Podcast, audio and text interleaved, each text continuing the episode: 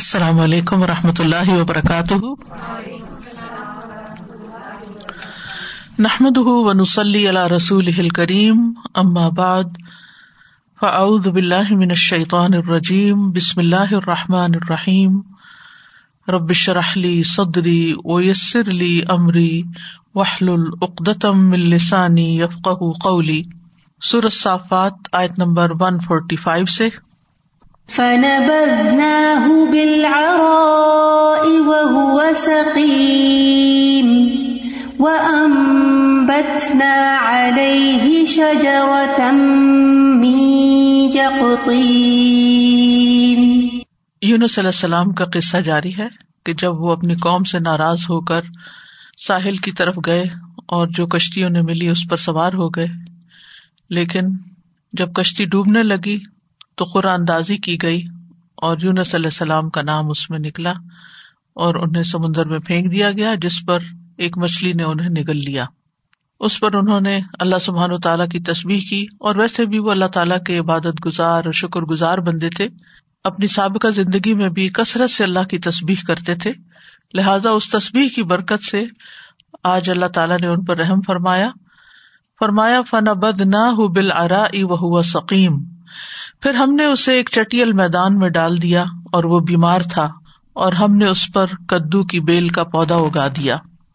یعنی مچھلی کے نکلنے کے بعد بعض کہتے ہیں کہ وہ تین دن مچھلی کے پیٹ میں رہے، بعض کہتے ہیں سات دن، بعض کہتے ہیں اس سے زیادہ۔ اللہ تعالیٰ ہی اس مدت کو بہتر جانتا ہے کہ وہ کتنا عرصہ وہاں پر رہے۔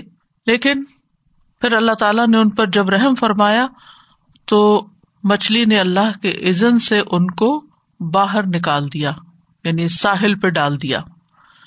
فنبد نہ ہو تو ہم نے اسے لا ڈالا۔ جیسے ولادت کے وقت بچہ باہر آتا ہے، اسی طرح وہ مچھلی کے پیٹ سے باہر آ گئے۔ یعنی ہم نے ان کو مچھلی کے پیٹ سے باہر نکال دیا۔ کہاں پر؟ بل ارا ارا کہتے ہیں میدان کو، چھوٹے صحرا کو۔ یعنی ایسی زمین پہ لا ڈالا جو درختوں، عمارتوں اور کسی بھی قسم کے پودوں وغیرہ سے بالکل خالی تھی، چٹیل تھی، صاف ستھری تھی۔ اس وقت ان کا جسم جو ہے وہ بہت کمزور ہو چکا تھا۔ مچھلی کے پیٹ میں ہونے کی وجہ سے ان کے جسم پر جو اسٹمک ایسڈ ہوتے ہیں، ان کی وجہ سے ان کو اسکن کی تکلیف ہو چکی تھی۔ وہ ہوا سکیم اور اسی کی طرف اشارہ ہے کہ وہ بیمار ہو چکے تھے۔ یعنی مچھلی کے پیٹ میں بند رہنے کی وجہ سے آپ بیمار ہو گئے تھے اور کہا جاتا ہے کہ آپ کی حالت یوں ہو گئی تھی جیسے ایسا چوزا جس کے جسم پر کوئی بال نہیں ہوتے۔ تو اس کی اسکن ہوتی ہے نا؟ بالکل ہی نرم و نازک سی۔ تو اس طرح ان کی اسکن ہو گئی تھی۔ ایک کال یہ بھی ہے کہ ان کا گوشت گل چکا تھا، ہڈیاں نرم پڑ چکی تھی اور ان کے جسم میں کسی قسم کی کوئی قوت باقی نہیں تھی۔ یعنی ویسے جب وہ قوم سے نکلے تھے بیمار نہیں تھے، لیکن مچھلی کے پیٹ میں رہنے کی وجہ سے بیمار ہو گئے تھے۔ اب جتنے بھی دن وہاں پر رہے، بہرحال اللہ سبحان و تعالیٰ نے ان کو جو باہر نکالا تو یہ ایک بہت بڑا معجزہ تھا، کیونکہ مچھلی کے پیٹ سے کوئی بچ کے نکل نہیں سکتا، کہ مچھلی اس کو ڈائجسٹ کر جاتی۔ اب جب باہر نکالے گئے تو آپ دیکھیں کہ بالکل چٹیل میدان ہے، نہ کوئی کھیت ہے، نہ کوئی پرندہ ہے، نہ کوئی عمارت ہے، نہ کوئی پہاڑی ہے، نہ کوئی ٹیلا کچھ بھی نہیں۔ چٹیل میدان ہے۔ آرا چٹیل میدان کے لیے آتا۔ تو ایسی صورت میں اللہ سبحان تعالیٰ نے ان کی کس طرح حفاظت فرمائی؟ فرمایا وہ امبت نہ علیہ شجارتم یقین کہ ہم نے اس پر ایک درخت اگا دیا جو یقین کا تھا۔ یعنی وہ پھل بھی دے جو یہ کھا سکے اور اس کے پتے ان پہ سایہ بھی کریں۔ امبتنا علیہ علیہ کا مطلب فوق ہو اس کے اوپر، تاکہ دھوپ سے بھی بچت ہو، ریت اور ہوا اور ان ساری چیزوں سے۔ یعنی اللہ سبحان و تعالیٰ نے ان کی ضرورت کے مطابق اس بیل کو ان کے اوپر اونچا کر دیا، ورنہ تو بیل عام طور پر زمین پر ہی جا رہی ہوتی، لیکن وہ اتنی اونچی ہو گئی کہ اس نے یونس علیہ السلام کو ڈھانپ لیا، جس سے انہیں سایہ بھی ملا اور غذا بھی ملی۔ اور غذا کس چیز کی تھی؟ یقین کی تھی۔ یقین کا اطلاق ہر اس پودے پر ہوتا ہے جس کا تنا نہیں ہوتا۔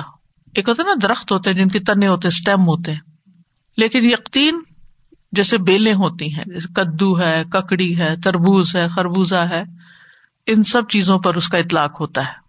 تو مفسرین میں سے اکثر کی یہی رائے ہے کہ اسی قسم کا کوئی پودا ان پر اگایا تھا اور اس کے پتے ان کے لیے سائے کا کام دے رہے تھے۔ اور یہ بھی کہتے ہیں کہ مکھی ایسے پودے کے قریب نہیں آتی۔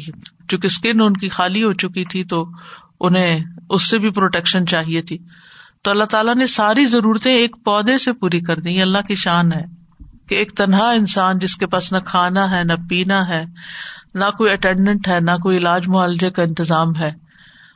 صرف ایک بیل اگا کے ان کی ساری ضرورتیں پوری کر دی یعنی اس زمین پر پہلے یہ پودا نہیں اگتا تھا۔ خالی زمین تھی۔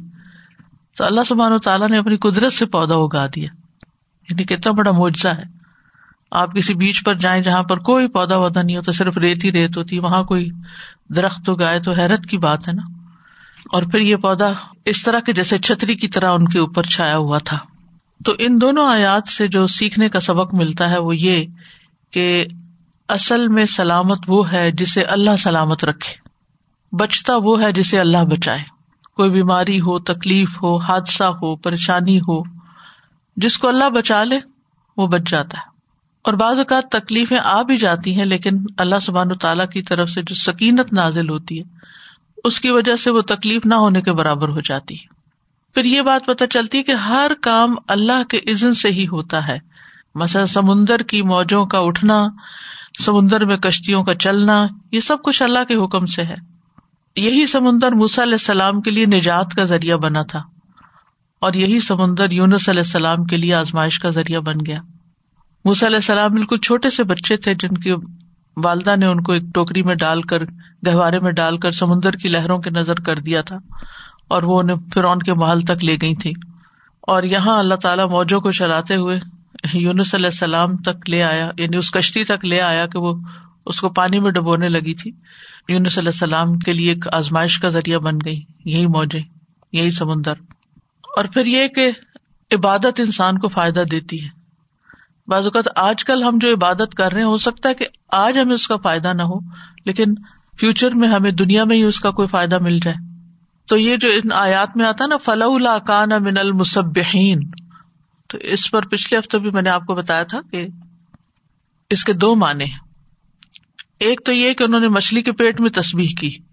لا الہ الا انت سبحانک انی کنت من الظالمین۔ اور ایک مانا یہ ہے کہ وہ اپنی پچھلی زندگی میں اللہ تعالی کی عبادت میں سے تصبیح کو بہت اہمیت دیتے تھے۔ تو یہ تصبیح جو ہے وہ ان کے لیے نجات کا ذریعہ بن گئی۔ تو تصویر کے بہت سے فائدے ہیں۔ عبادت تو ہے ہی، اللہ کا ذکر تو ہے ہی۔ فرشتوں کی غذا بھی ہے اور پھر انسانوں کے لیے پریشانیوں سے نجات کا ذریعہ بھی ہے۔ تو اللہ سبحان تعالیٰ نے ان کے لیے رہائش کا بھی بندوبست کر دیا، خوراک کا بھی بندوبست کر دیا، سائے کا بندوبست کر دیا اور پھر شفا بھی دے دی۔ تو انسان پر اگر ایسے کچھ حالات آ جائیں جیسے یونس علیہ السلام پر آئے تھے، ایکسٹریم درجے کی تکلیف میں تھے وہ۔ فزیکلی اسپرچلی یعنی آپ اس کیفیت کا اندازہ لگائیں کہ جس بندے کو یہ احساس ہو کہ میرا رب مجھ سے ناراض ہو گیا ہے اور پھر وہ ایسے اندھیرے میں جا پہنچے جو قید خانہ تو پھر بھی زمین کے اوپر ہوتا ہے نا؟ تو یہ مچھلی کے پیٹ میں اور مچھلی پھر سمندر کے اندھیروں میں اور پھر اس کا باہر نکالنا اور بیماری کی حالت میں اور پھر تنہائی اور پھر بھوک اور پریشانی یعنی کون سی مصیبت ہے جو ان پر نہیں آئی اور بیک وقت کٹھی آ گئی تو ایسے میں بھی وہ اللہ سے نا امید نہیں ہوئے۔ اللہ کی طرف ہی رجوع کیا اور اللہ ہی نے نجات دی۔ تو جب انسان پر کوئی تکلیف آئے تو اللہ کی طرف رجوع کرے اور اللہ ہی سے امید رکھے کہ وہی نجات دینے والا ہے، وہی بچانے والا ہے۔ یعنی جب کوئی پریشانی زیادہ ہونے لگے تو کدو کی بیل کا سوچ لیں کہ اللہ تعالیٰ میرے لیے اس بالکل چٹیل زمین میں کوئی نہ کوئی بیل اگا دے گا۔ وہ اپنے بندوں کو تنہا نہیں چھوڑتا۔ بندوں کی دعائیں سنتا ہے۔ اسی طرح بیماری کی حالت میں بھی مایوس نہیں ہونا چاہیے، چاہے بیماری کیسی بھی کیوں نہ ہو، کتنی زیادہ ہی کیوں نہ ہو، چاہے سارا جسم زخمی کیوں نہ ہو جائے، جیسے یونس علیہ السلام کا ہوا تھا۔ تو اللہ سبحان و تعالیٰ کوئی نہ کوئی سبب پیدا کر دے گا اور انسان بیماری سے نکل آئے گا۔ کیونکہ بعض اوقات ایسا ہوتا ہے کہ انسان بیماری میں نا امید ہو جاتا ہے کہ اب یہ بیماری ایسی آ گئی ہے مجھ پہ کہ مجھے نہیں لگتا کہ میں اس سے نکل سکوں گا، کبھی مجھے شفا ہو سکتی ہے۔ یا یہ کہ مجھ پہ اتنی بیماریاں آ گئی ہیں کہ میں کس کس کا علاج کروں؟ سب کچھ اللہ کے اختیار پہ وہ سب کچھ کر سکتا ہے۔ نا امید نہیں ہونا چاہیے کیونکہ نا امیدی اللہ تعالیٰ کو پسند نہیں اور اللہ تعالیٰ بندے کے ساتھ اس کے گمان کے مطابق معاملہ کرتا ہے۔ ابن عباس کی روایت ہے کہ نبی صلی اللہ علیہ وسلم ایک عرابی کی عادت کے لیے تشریف لے گئے۔ جب بھی آپ کسی کی بیماری میں اس کی عادت کے لیے تشریف لے جاتے تو آپ اس کو یوں فرماتے، لا بستہور ان شاء اللہ کوئی حرج نہیں۔ ان شاء اللہ یہ بیماری گناہوں کو دھو دے گی۔ تو آپ نے اس عرابی سے بھی یہی فرمایا۔ تو اس پر اس نے کہا، آپ کہتے ہیں یہ گناہوں کو دھونے والا ہرگز نہیں۔ ہوتا نا، بیماری میں انسان بازو کو چڑچڑا ہو جاتا ہے، تو اس نے اسی قسم کا جواب دیا۔ یہ تو بہت سخت قسم کا بخار ہے، جو ایک بوڑھے پہ جوش مار رہا ہے، جو اسے قبر کی زیارت کرائے بغیر نہیں چھوڑے گا۔ نبی صلی اللہ علیہ وسلم نے فرمایا اچھا تو پھر یوں ہی ہوگا۔ یعنی کہ تم یہ سمجھتے ہو تو ایسا ہی ہو جائے گا تمہارے ساتھ۔ تو انسان کو سخت سے سخت تکلیف کی حالت میں بھی زبان سے غلط لفظ نہیں نکالنے چاہیے۔ مایوسی والے لفظ نہیں نکالنے چاہیے۔ اب کچھ نہیں ہو سکتا۔ سب کچھ کر کے دیکھ لیا۔ بہت دعائیں مانگ کے دیکھ لی یہ بیماری لا علاج لا علاج کوئی بیماری نہیں ہے۔ یہ الگ بات ہے کہ اگر موت لکھی ہوئی انسان کے حصے میں تو موت تو آنی ہے نا، پھر کسی بیماری نے بہانا بن جانا ہے۔ ورنہ ہر بیماری سے نکلنے کا راستہ ہے۔ پھر آپ دیکھیے کہ عمومی طور پر بیمار کو کیسی غذا دینی چاہیے؟ اس کے لیے بھی کلو ملتا ہے ہمیں یہاں کہ بیل والا کھانا، بیل والی چیز، جیسے کدو ہے۔ نبی صلی اللہ علیہ وسلم کی پسندیدہ غذا بھی تھی کدو۔ اور ان کو دیکھ کر حضرت انس رضی اللہ عنہ نے بھی اپنی خوراک میں کدو کو شامل کر لیا تھا۔ انہوں نے ایک دفعہ نبی صلی اللہ علیہ وسلم کے ساتھ کسی دعوت میں شرکت کی تو وہ ایک درزی تھا۔ اس نے روٹی اور شوربے میں کدو اور سوکھا گوشت ڈالا اور نبی صلی اللہ علیہ وسلم کے سامنے پیش کیا تو آپ کدو کے قتلے تلاش کر کر کے کھا رہے تھے۔ تو حضرت انس کہتے ہیں، اسی دن سے پھر میں بھی کدو سے محبت کرنے لگا اور کہتے ہیں کہ اس کے بعد جو کھانا بھی میرے لیے تیار کیا گیا اور جتنا بھی مجھ سے ہو سکا، میں نے اس میں کدو کو ضرور شامل کر لیا۔ یعنی اور جو بھی ہو، اس میں کدو ضرور ہو۔ غذا بھی ہے اور اس میں اللہ نے شفا بھی رکھی ہے۔ بے شمار فائدے ہیں۔ ابن کثیر رحم اللہ جو ہے یہ مفسر ہیں جو، انہوں نے لکھا ہے کہ بعض لوگوں نے کدو کے کچھ خاص فائدے بیان کیے ہیں۔ مثلاً یہ کہ یہ جلدی اگنے والی سبزی ہے، اس کے پتوں کے بڑے اور ملائم ہونے کی وجہ سے اس کا سایہ بھی ہوتا ہے۔ مکھی اس کے قریب نہیں آتی۔ اس کا پھل عمدہ غذا ہے۔ اسے کچا اور پکا کھایا جا سکتا ہے۔ اسی لیے کئی لوگ اس کا جوس بھی پیتے ہیں۔ اس کے گودے اور چھلکے دونوں کو کھایا جا سکتا ہے۔ چھلکا بھی اتنا نرم ہوتا ہے، ویسے اتار دیتے لیکن اگر اچھی قسم کا کدو ہو تو چھلکا بھی ساتھ ہی اگر دھو کے انسان استعمال کر لے تو اچھا ہے۔ اور ابن القیم کہتے ہیں کہ گرمی کے شکار لوگوں کو فائدہ دیتا ہے یعنی جن لوگوں کے جسم میں خاص طور پر ہیٹ ہوتی ہے اور پیاس کو کاٹتا ہے۔ اگر گرمی کی وجہ سے سر درد ہو تو کدو کا پانی پیا جائے یا اس سے سر کو دھویا جائے تو سر درد ختم ہو جاتا ہے۔ پیٹ کو نرم کرتا ہے اور گرمی کے شکار لوگوں کے لیے اس سے زیادہ جلدی نفع دینے والی چیز کوئی نہیں۔ اسی لیے بلڈ پریشر کے علاج کے طور پر بھی اس کا جوس نکال کر دیا جاتا ہے۔ اور پھر اسی طرح بخار میں بھی فائدہ دیتا ہے۔ اور اس کو کوٹ کر مرہم بنایا جائے اور اس کو سر کے اوپر والے حصے پہ لیپ کیا جائے تو دماغ کے اندر جو ورم ہوتے ہیں ان کو بھی دور کرتا ہے۔ برین میں جو ورم وغیرہ ہو جاتے ہیں یہ۔ پھر اسی طرح آنکھ میں اگر ورم ہو تو اس کے اوپر لگانے کے لیے، پھر جوڑوں کے درد کے لیے مفید ہے۔ بہرحال، بہت سے فائدے امام ابن القیم نے اس کے بتائے ہیں۔ تو یہ اللہ سبحان تعالیٰ کی خاص فضل میں سے ہے کہ اس نے قرآن مجید میں اس کا ذکر کیا ہے۔ سر جی میرے بیٹے کو جب وہ پیدا ہوا تھا تو اسکن کی پرابلم تھی۔ پھر ہم برمیڈا شفٹ ہوئے تو وہاں پہ سالٹ، سی اینڈ سن، تینوں چیزوں نے اس کو بہت زیادہ گلا دیا۔ ان دا سینس کہ اتنا گل گیا کہ جو اسکن تھی وہ جھڑکتی تھی اور پاؤڈر کی طرح۔ اور کوئی چیز جسم پہ نہیں رہتی تھی۔ ایک سال کے اندر اندر ڈاکٹرز نے سب کچھ بند کر دیا۔ دودھ بھی پہلے کہنے لگے، یہ نہیں صحیح، یہ نہیں صحیح۔ ایونچولی جو ہے وہ کھانے پینے سے بھی رہ گیا تو وہ بالکل کمزور اور لاگر ہو گیا۔ جیسے گرگٹ کا بچہ ہوتا ہے نا، اس طرح ہو گیا۔ کیونکہ نہ اس کے اوپر بال تھے، نہ کچھ تھے۔ اور دو سال کا بچہ اور ایسے تھا جیسے چچڑا ہوتا ہے۔ تو جب میں لاسٹ گئی تو اس نے کہا کہ پتہ نہیں بوسٹن لے کے جانا پڑے گا، وہاں اسکن ہاسپٹل کے پاس یا کہاں؟ اس کی لائف صرف دس دن ہے اب۔ اور ٹین ڈیز کے بعد ہمیں نہیں پتا۔ ہم جی ابھی آپ کو جواب دیتے۔ اب یقین کریں کوئی اللہ تعالیٰ کا ایمان تو اللہ، انسان کو دیا ہے نا اللہ نے۔ میں نے اس کو چادر میں لپیٹا، پی آئی کا ٹکٹ کروایا اور میں اس کو پاکستان لے گئی۔ اس بس وہاں پاکستان جانے کی دیر تھی، کیونکہ میری امی قرآن پڑھی تھی، انہوں نے کدو ابال کے اس کو اس کے اندر بھگونا بھی مطلب کہ باقاعدہ ٹب میں ڈال کے کدو بوائل کر کے۔ اس سازا اس کے اور جسم پہ وہ آنا شروع ہوگی اسکن۔ اور اتنا اس کو فرق پڑا اور بیبی فوڈ میں بھی کدو کا سب سے زیادہ پیسٹ آتے ہیں۔ تو جب میں اس کے بعد لوگوں کو بتاتی ہوتی ہوں کہ وہ پیسٹ ضرور کھلائیں۔ بچوں کی طاقت کے لیے پیٹ میں بھوک کے لیے سب اس کے بعد اس کی اسکن بھی ٹھیک ہوئی اس کا سب کچھ جو جیسے یہ قرآن میں اللہ تعالیٰ نے لکھا ہے نا اگر یقین اور ایمان کے ساتھ کیا جائے تو ماشاء اللہ بہت فرق پڑا پھر۔ اکثر لوگ یہ پوچھتے ہیں کہ یہ جو حضرت یونس علیہ السلام نے یہ جو دعا پڑھی آیت کریمہ تو کیا ان کی خود دل میں آئی تھی یا اللہ سبحانہ تعالیٰ نے اسپیشلی ان کو کچھ سائن دی ایسی کہ یہ پڑھو۔ اللہ تعالیٰ دل میں خیال ڈالتا نا انسان کے۔ لیکن یہ کہ دعا تو پہلے سے ان کو پتا ہوگی نا۔ یہ نہیں پتا چلتا کہ وہاں اس وقت وہی کی کہ یہ دعا پڑھو۔ یہ نہیں۔ یہ نہیں ہے۔ جیسے آدم علیہ السلام کا پتا چلتا نا۔ فتح کا آدم عمر ربی ہی کلمات فتح علی ٹھیک ہے؟ تو اس طرح نہیں ہے۔ ایسا نہیں ہے۔ اور دوسرا کوشچن یہ تھا کہ یہ جو سمندر سے جب مچھلی نے ان کو اپنے پیٹ میں سے نکال دیا تو وہ باہر آئے تو یہ پھر جٹیل میدان میں کیسے چلے گئے؟ نہیں باہر ہی لا کے ڈالا۔ یعنی مچھلی کنارے پہ آئی اور اس نے اگل کے باہر ڈالا۔ نبز نہ نبزا کا مطلب تھا پھینکنا۔ ڈلیور کیا۔ تو مچھلی نے ڈلیور ہی ساحل پہ کیا۔ تو وہ جو مطلب اس سے کنیکٹڈ ہی ہوگا یہ میدان۔ جی یعنی کہ سمندر جو ہے ساحل پہ۔ سمندر جو یعنی یہ نہیں کہ وہاں سے وہ کہیں باہر لے گئی اس کو وہ تو ساحل پہ کنارے پہ لاٹ ڈالا۔ اور سازا کدو کا مجھے یاد آ رہا تھا کہ ہمارے ایک نیبر تھے ان کو کافی میرے گھر جو کام کرنے کے لیے آتی تھی آنٹی وہ کہہ رہی تھی کہ میں صرف ان کے گھر کدو پکانے آتی ہوں روز۔ تو میں نے کہا کہ آپ کیوں؟ تو بولی مجھے صبح صبح آٹھ بجے آنا پڑتا ہے۔ تو کیونکہ صرف ان کے جو ہسبینڈ ہیں وہ صرف کدو اور روٹی ہی کھاتے ہیں ایوری ڈے تو میں نے کہا کیا بات ہے؟ تو کہہ رہی تھی کہ ان کو ایسیڈیٹی کا بہت پرابلم ہے۔ تو ان کو حکیم صاحب نے کہا ہے کہ بس صرف تم نے ناشتے میں کدو ہی کھانا ہے۔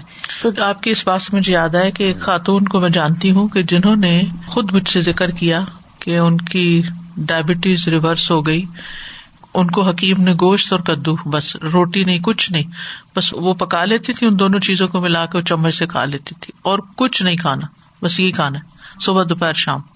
وَأَرْسَلْنَاهُ إِلَى مِئَةِ أَلْفٍ أَوْ يَزِيدُونَ فَآمَنُوا فَمَتَّعْنَاهُمْ إِلَى حِينٍ اور ہم نے اسے ایک لاکھ بلکہ کچھ زیادہ لوگوں کی طرف بھیجا۔ پھر جب وہ ایمان لے آئے تو ہم نے انہیں ایک مقرر وقت تک فائدہ دیا۔ یعنی ایک اور پہلو سے بھی آپ پر اللہ تعالیٰ کا بہت بڑا لطف و کرم ہوا، ایک عظیم احسان ہوا کہ جب تندرست ہو گئے، اچھے بھلے ہو گئے، تو پھر اللہ تعالیٰ نے انہیں دوبارہ چن لیا اور ایک ایسی آبادی کی طرف بھیجا جس کے افراد کی تعداد جو تھی وہ ایک لاکھ یا کچھ کم و بیش تھی اور ان کی طرف حق کا پیغام لے کر گئے۔ اکثر مفسرین یہ کہتے ہیں کہ اپنی ہی قوم کی طرف واپس گئے تھے، جہاں سے وہ ناراض ہو کر آئے تھے۔ اور جن کی توبہ نے انہیں عذاب سے محفوظ رکھا تھا اس قوم کو۔ تو کیونکہ وہ بچ گئے تو ان پہ عذاب نہیں آیا، لہٰذا یہ واپس ان کی طرف گئے۔ اور بعض کہتے ہیں کہ کوئی اور بستی تھی۔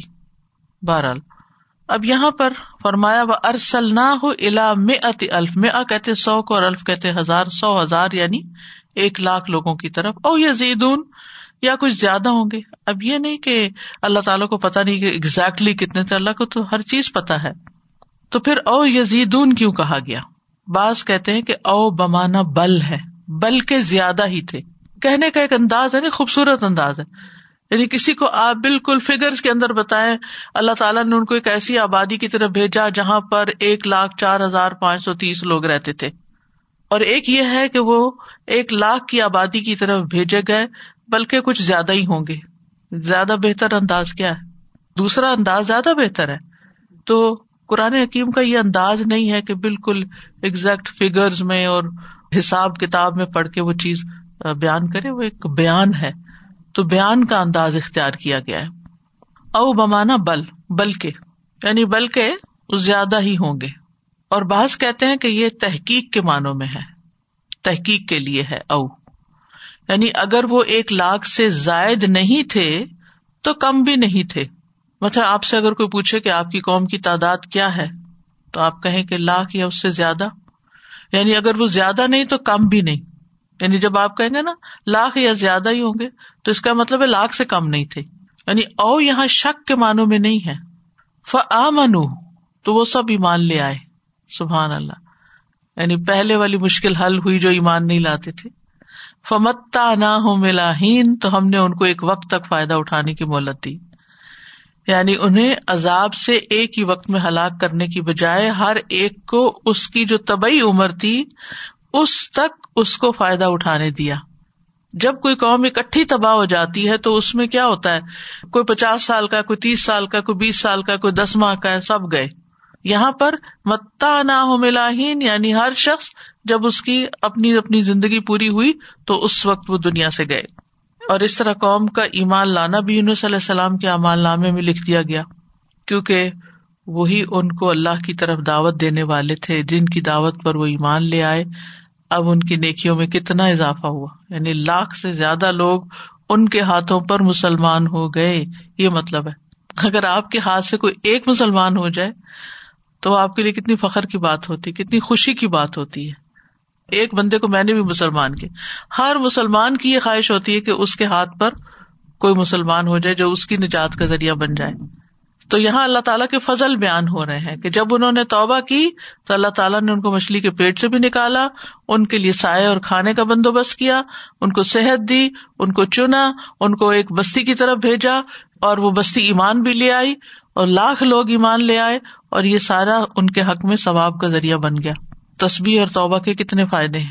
یعنی غلطی تو ہر انسان سے ہو جاتی ہے، لیکن خیر الخط اتوابون ہم لوگوں کا حال یہ ہوتا ہے کہ اگر غلطی ہو جائے تو پھر اس کے اندر اتنے پریشان رہتے ہیں، روتے دھوتے رہتے ہیں اور صحیح طور پہ توبہ نہیں کرتے، اچھی امید نہیں رکھتے اور اپنی زندگی کو اجیرن بنا لیتے، اپنے آپ کو ٹارچر دینے لگ جاتے۔ ہیں جبکہ ہونا کیا چاہیے کہ انسان توبہ کرے، اللہ سے اچھی امید رکھے اچھا گمان رکھے اور پھر کسی اچھے کام لگ جائے، اپنے وقت کو صحیح طور پر استعمال کرے۔ اور یہ جو مفسرین کی رائے ہے نا کہ وہ واپس اپنی قوم کی طرف گئے تھے، اس کی تائید ایک اور آئے سے بھی ہوتی ہے جو سورج یونس میں آتی ہے۔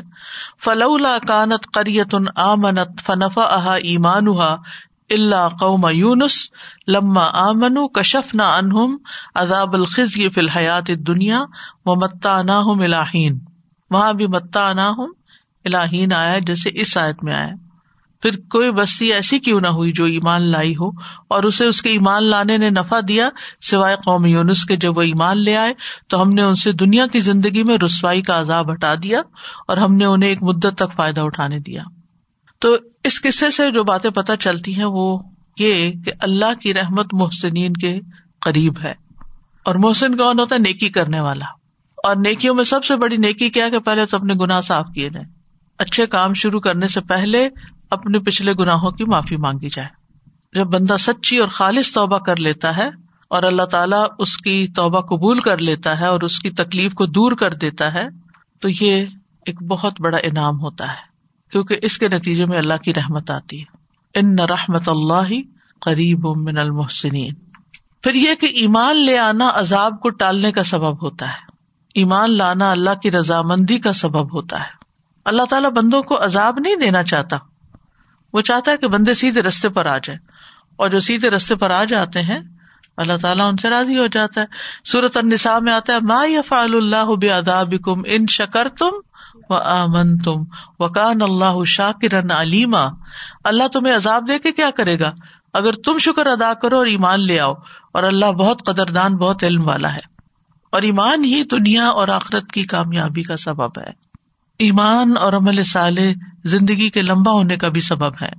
فمن فمتا ایمان لائے تو ہم نے ان کو فائدہ اٹھانے دیا۔ نو علیہ السلام نے اپنی قوم سے کہا تھا یک لکم من جنوب کم و یو اخر کم الا اجل مسمہ۔ وہ تمہارے لیے تمہارے گناہ بخش دے گا اور تمہیں ایک مقرر وقت تک مہلت دے گا۔ یعنی مزید مہلت مل جائے گی۔ لیکن اس کا یہ مطلب نہیں کہ موت سے نجات مل جائے انسان کو۔ موت تو آنی ہے۔ اس تجربے سے تو گزرنا اس گھاٹی سے تو گزرنا اس راستے سے تو گزرنا ہی ہے۔ لیکن موت کے بعد کی زندگی جو شروع ہوتی ہے، پھر وہ خوبصورت ہو جاتی ہے۔ جو بات مجھے اس سے سمجھ آتی ہے، وہ یہ کہ جیسے انسان کہتے ہیں نا، جوانی میں صحیح خوراک کھائے تو وہ بڑھاپے میں کام آتی ہے۔ یعنی اگر انسان جوانی میں اپنی صحت کا خیال رکھتا ہے، تو بڑھاپا انسان کا بہتر گزرتا ہے۔ تو اسی طرح اگر عبادت اور روحانی غذا کا بھی جوانی میں خیال رکھا جائے یعنی اچھے دنوں میں اللہ کو یاد کیا جائے، اچھی طرح اللہ کی عبادت کی جائے، تو اس کا انسان کو آئندہ کی زندگی میں آخرت میں تو فائدہ ہے ہی۔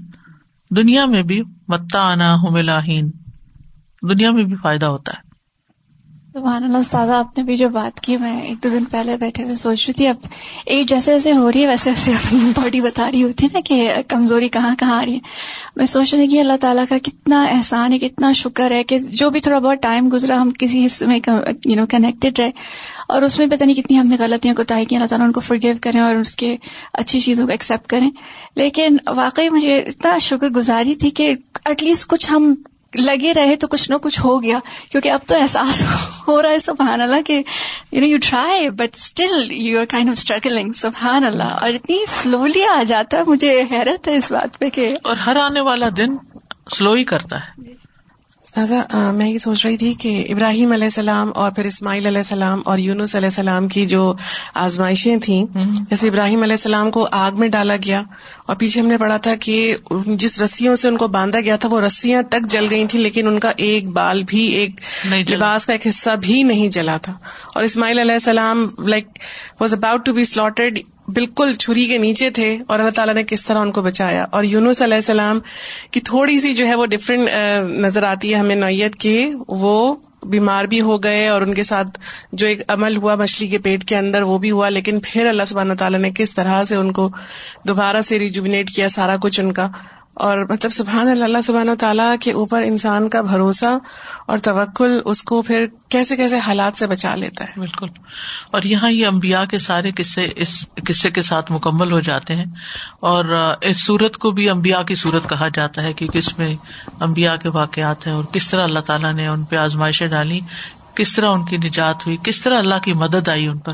تو یہ حوصلہ بڑھانے والی چیز ہے۔ کہ مشکل سے مشکل ترین حالات میں، اور پھر ایک اور پہلو بھی نظر آتا ہے کہ کس طرح مختلف رویے بھی نظر آتے ہیں پیغمبروں کی زندگی میں، ان کے اہل و عیال کی طرف سے۔ نور علیہ السلام کی آزمائش ان کی بیوی تھی، ان کا بیٹا تھا۔ پھر اس کے بعد لوت علیہ السلام کی بیوی، پھر ابراہیم علیہ السلام کے باپ، اور پھر اسی طرح یونس علیہ السلام کا خود وہاں سے نکل آنا۔ اور پھر کس طرح اللہ سبحان تعالیٰ نے بچایا ایمان کی بنیاد پر۔ یعنی اس ساری صورت میں ایمان کی بھی بہت ریپوٹیشن آتی ہے کہ ایمان فائدہ دینے والی چیز ہے۔ سادہ جی مجھے یہ ہو رہا تھا کہ اللہ سبحانہ و تعالیٰ تو جو چاہتے ہیں کر سکتے ہیں، تو اگر چاہتے تو یونس علیہ السلام بالکل تر و تازہ بھی نکل آتے اندر سے۔